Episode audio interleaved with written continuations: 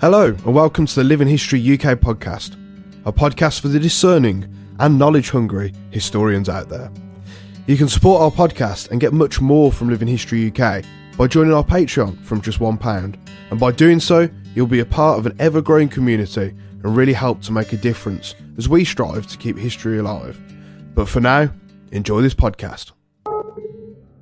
The Vicissitudes of a Soldier's Life, Chapter 7. The first day we marched to Shoreham, it being the King's birthday, there was great rejoicing in several towns through which we passed.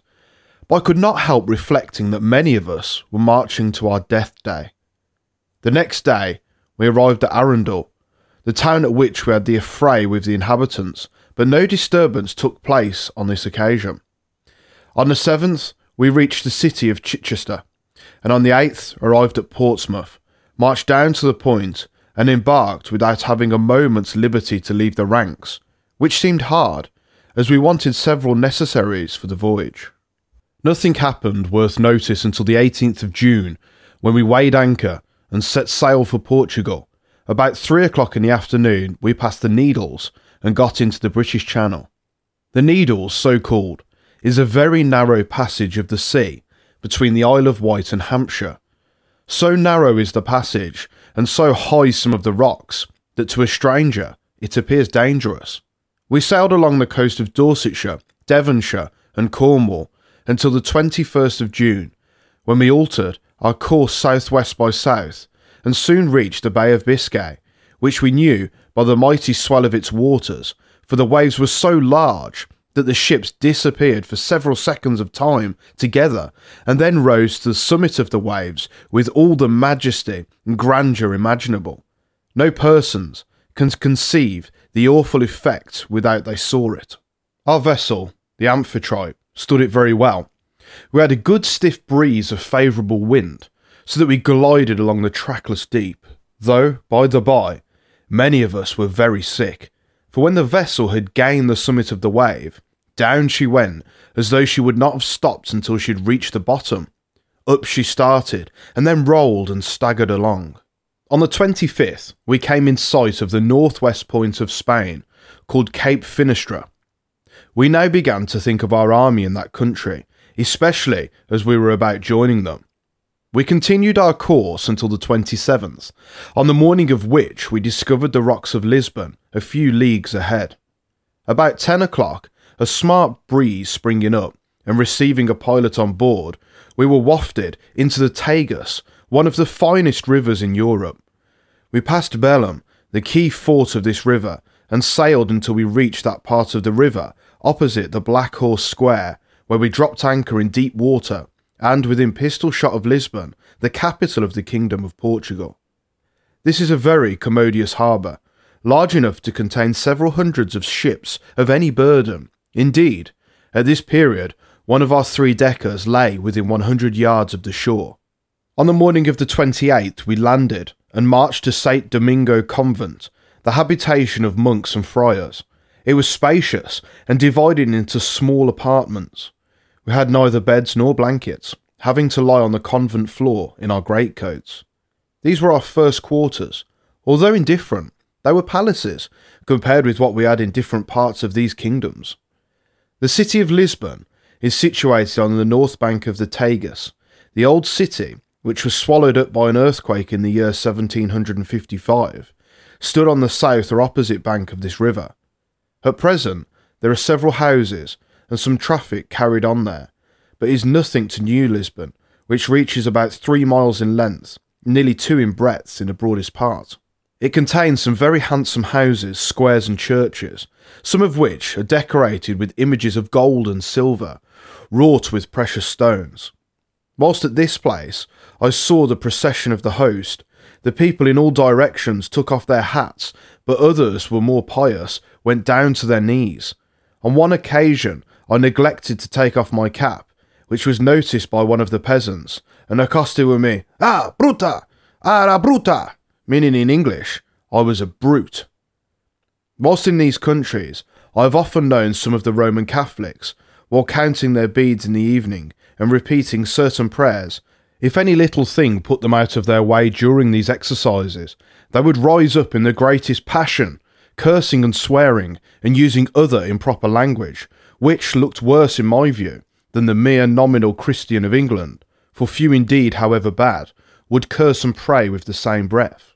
But what astonished me the most was that these people, who were ever boasting of the sanctity of their religion, should pay so little regard to the Sabbath, more than going to Mass.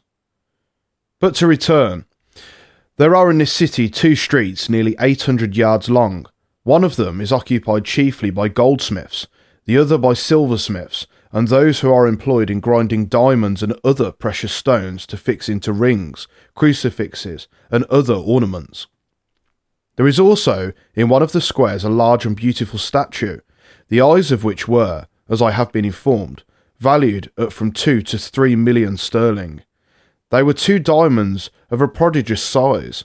The Portuguese offered a very great sum to the French not to molest them, but they took the money, and the eyes too, and would have taken the beautiful statue, which was solid copper, but something or other prevented them. We remained at Lisbon only seven days, having received a route to join Lord Wellington, then lying in the province of Estremadura, near the fortified town of Elvas.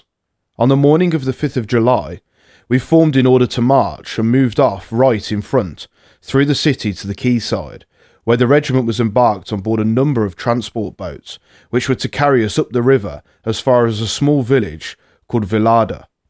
We had sails to the boats, but it being calm, we were forced to take to the oars. In the boat to which I belonged, I accidentally met with a man named Parker, who also came from Louth, no person could imagine how pleased I was with the man, because he was a fellow countryman, but I could not understand at that time to what family of the Parkers he belonged. I know very well now, and have since heard that the poor fellow was drowned while engaged in the transport service. We sailed very pleasantly up the Tagus for about 14 miles.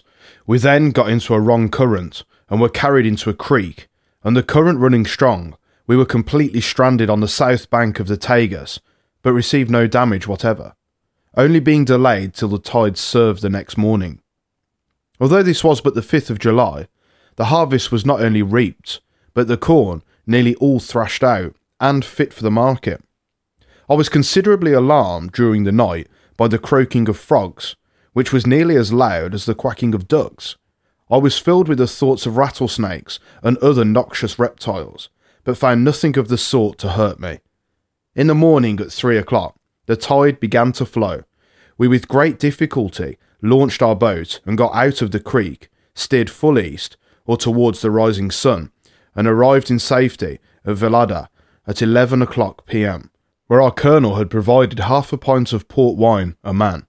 Having partaken of this refreshment and rested about an hour, we commenced our march in this hot climate with a heavy load on our backs and, not being accustomed to such fatigue, it went very hard with us for several days, but after a severe march of 16 miles, we arrived at Santarem at 5 o'clock in the evening and took up our quarters in a large convent in the high town, which is beautifully situated on the north bank of the Tagus. It is a place of some trade and has a good market. The population may be about five or six thousand. I have been informed that there are no less than 14 convents in this place, besides several churches, consequently, a great number of monks and friars, many of whom are maintained by the poor peasants. They wear a coarse coat or cloak, tied round them with a rope, at the ends of which are several knots tied according to the order to which they belong. But to return, on the 8th of July, after receiving three days' bread and meat, three pints of wine, and sixty rounds of ammunition, we commenced our movements towards Goligan, with this load on our backs, altogether amounting to little short of four stones' weight. The hardships we endured from this, and the change of climate and provision, together with the abundance of fruit and drinking cold water when exceedingly hot, our men began to be taken with fevers and fluxes. We have sent from 10 to 20 in a day to the General Hospital, where many of them died and others continued a long time. We reached Gollygan about 11 o'clock and took up our quarters in the miserable and wretched houses of the inhabitants, a description of which will be found in the course of this narrative. On the 9th, we marched to Pineta, distant about 14 miles. This little town attracted my notice so much that I must mention a few particulars concerning it. It is situated on the north bank of the Tagus, an arm of which runs through the village. The inhabitants have a bridge over it made of boats moored at a certain distance from each other. Spars are thrown from one boat to another and planked right across. Wagons and carts may pass over with the greatest safety, but every man on horseback must dismount and lead his horse over for fear of accident. On the 10th, the bugle sounded at the usual hour, namely three o'clock, when we moved off left in front, that is, the left wing taking the lead. There is a certain advantage on the line of march to those that go first, whether in a regiment, brigade, or a division. In order to give each the advantage in turn, the right of the regiment, brigade, or division went first one day, and the left the next, unless it was at a time when we were near the enemy and in expectation of an engagement. We then went according to circumstances. This day we marched very regularly and kept our ranks, for the distance was only 10 miles. We arrived at Abrante at 7 o'clock. The right wing was quartered in the city. The left crossed the Tagus and encamped close by the side of this delightful river. This city is very strong, both by nature and by art. It stands on a very high hill, which commands the surrounding country in every direction but one, in which it is strongly guarded by a fort. There are a number of criminals constantly employed at the public works of this place. Every morning, when going to their employment, they were marched out of prison, chained together two and two.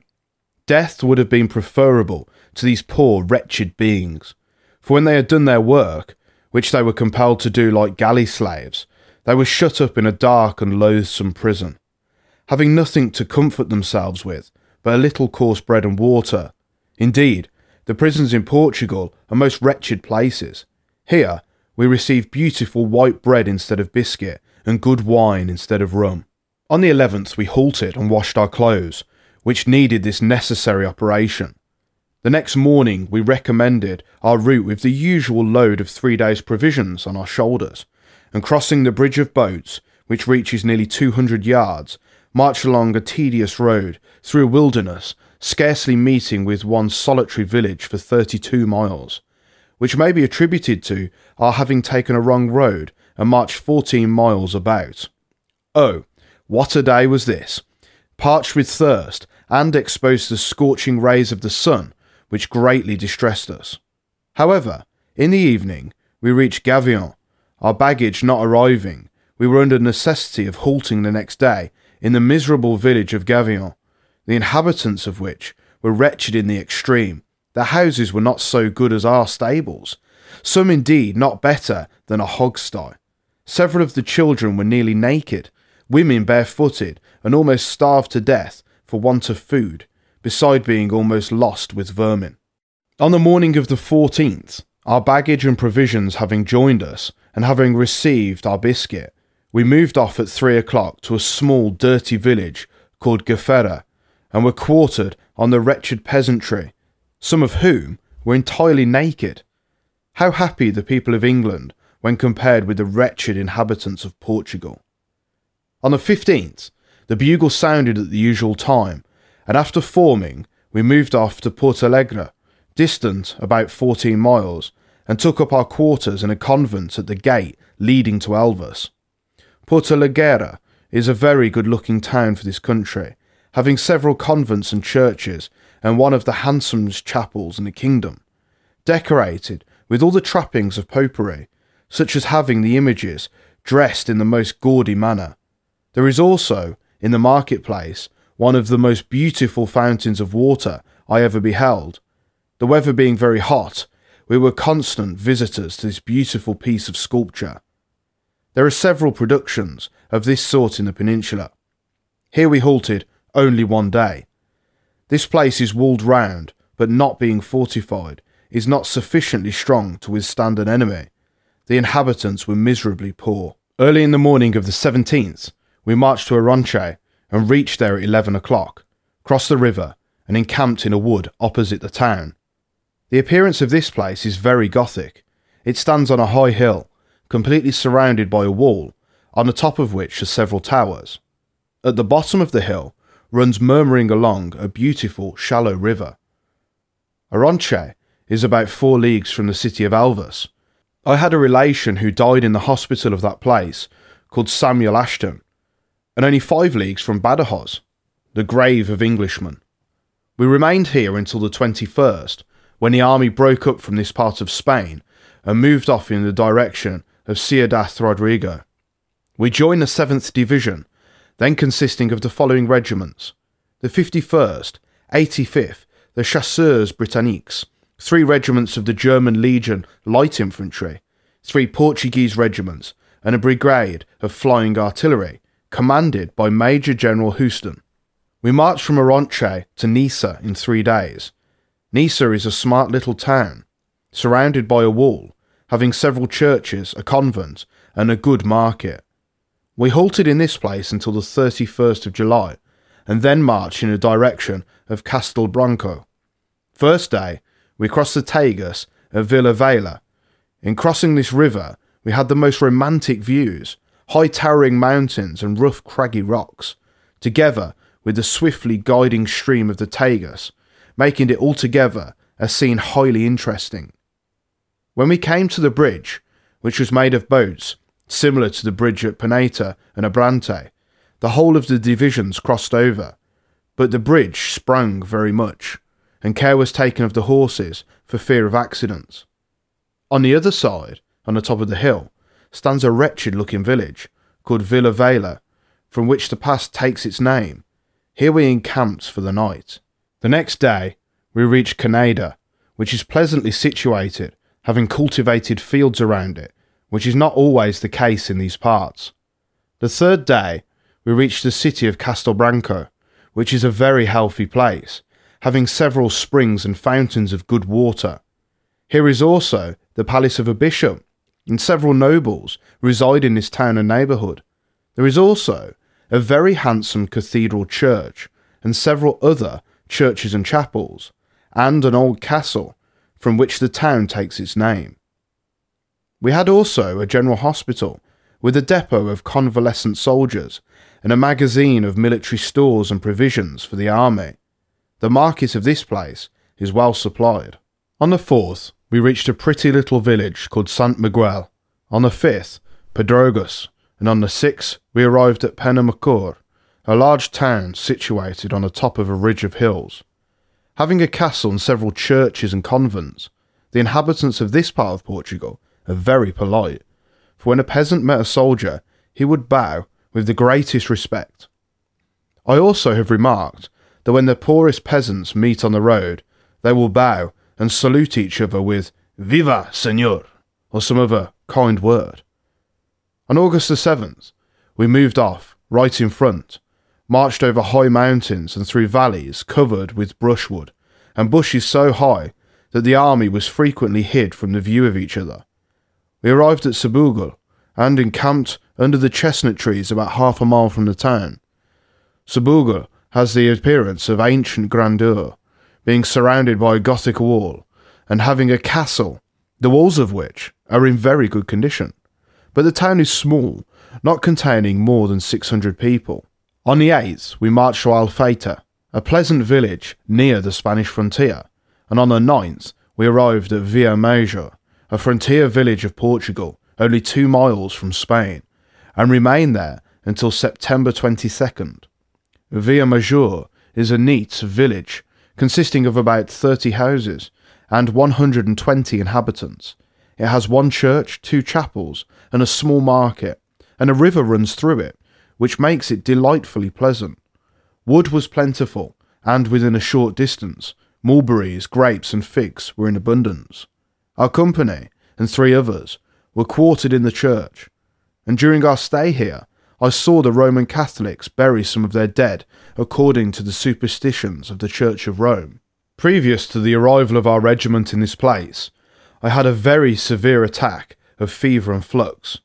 I was left at Nisa, where I remained about three weeks, in consequence of leaving Nisa before I was well.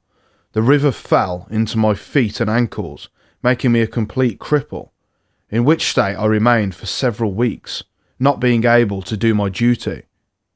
While in this church, we experienced a most awful thunderstorm, the claps of thunder being the loudest and most terrible I have ever heard, during which the rain fell in torrents and the wind blowing a complete hurricane greatly alarmed us.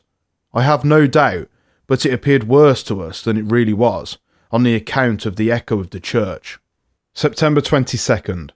In consequence of some hostile movements of the enemy, who was only six leagues from this place, we received orders to occupy a small village called Adaya de Bera, only three miles distant. We stayed there until the 24th, and then marched to Guinaldo, which was only three leagues from Ciudad Rodrigo, a strong garrison in possession of the French army.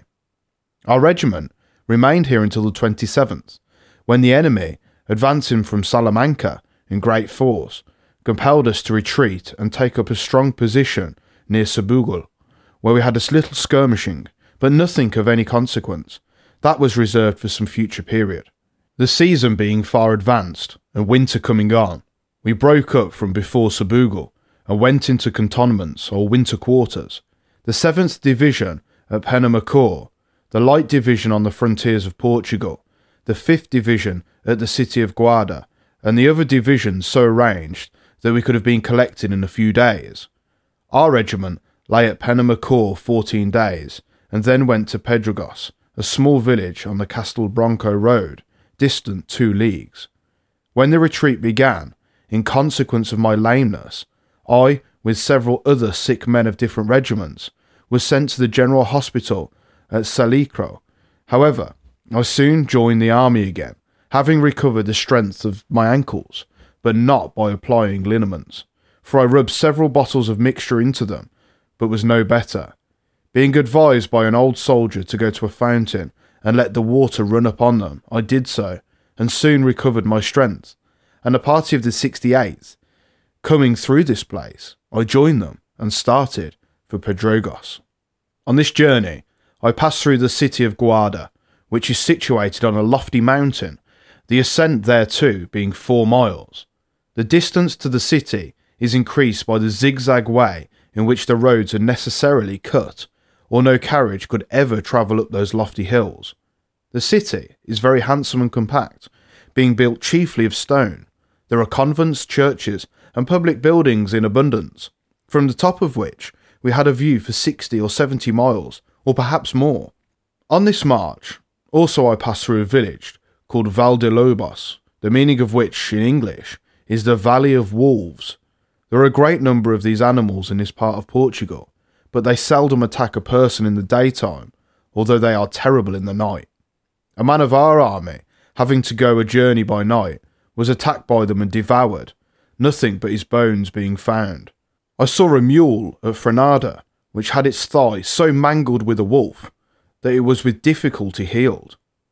During my stay in this country, I saw several, but passed through the Valley of Wolves without ever seeing an animal of this sort, and arrived in good health at Pedregos, with about 800 new flannel shirts for the regiments.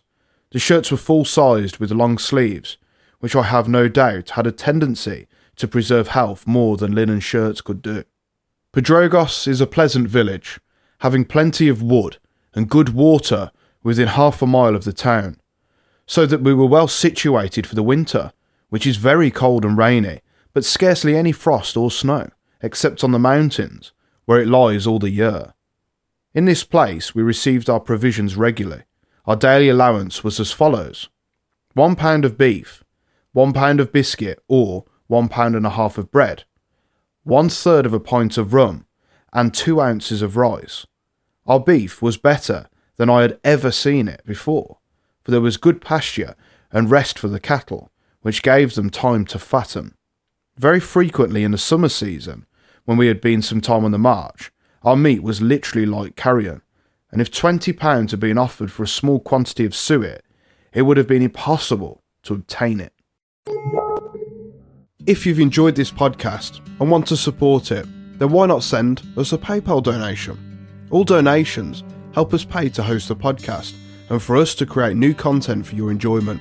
Furthermore, if you would like to submit a question or even a subject matter for the podcast, join Patreon and send us a message. We'd love to hear from you. The links are in our bio. Until next time, keep history alive. Spring? Is that you? Warmer temps mean new Allbirds styles. Meet the Super Light Collection, the lightest ever shoes from Allbirds, now in fresh colors. They've designed must have travel styles for when you need to jet. The lighter than air feel and barely there fit makes these shoes some of the most packable styles ever. That means more comfort and less baggage. Take the Super Light Tree Runner on your next adventure. Its cushy, lightweight foam midsole supports every step, and the extra outsole traction gives you the grip to just go for it. The eucalyptus fiber upper adds next level breathability to keep you going all day. Plus, the super light tree runner is comfortable and ready to go right out of the box. So, what can you do in a super light shoe? What can't you do is the better question. And because they're super packable, the real question is where are you taking them? Experience how Allbirds redefines comfort. Visit allbirds.com and use code SUPER24 for a free pair of socks with a purchase of $48 or more. That's A L L B I R D S dot com, code SUPER24.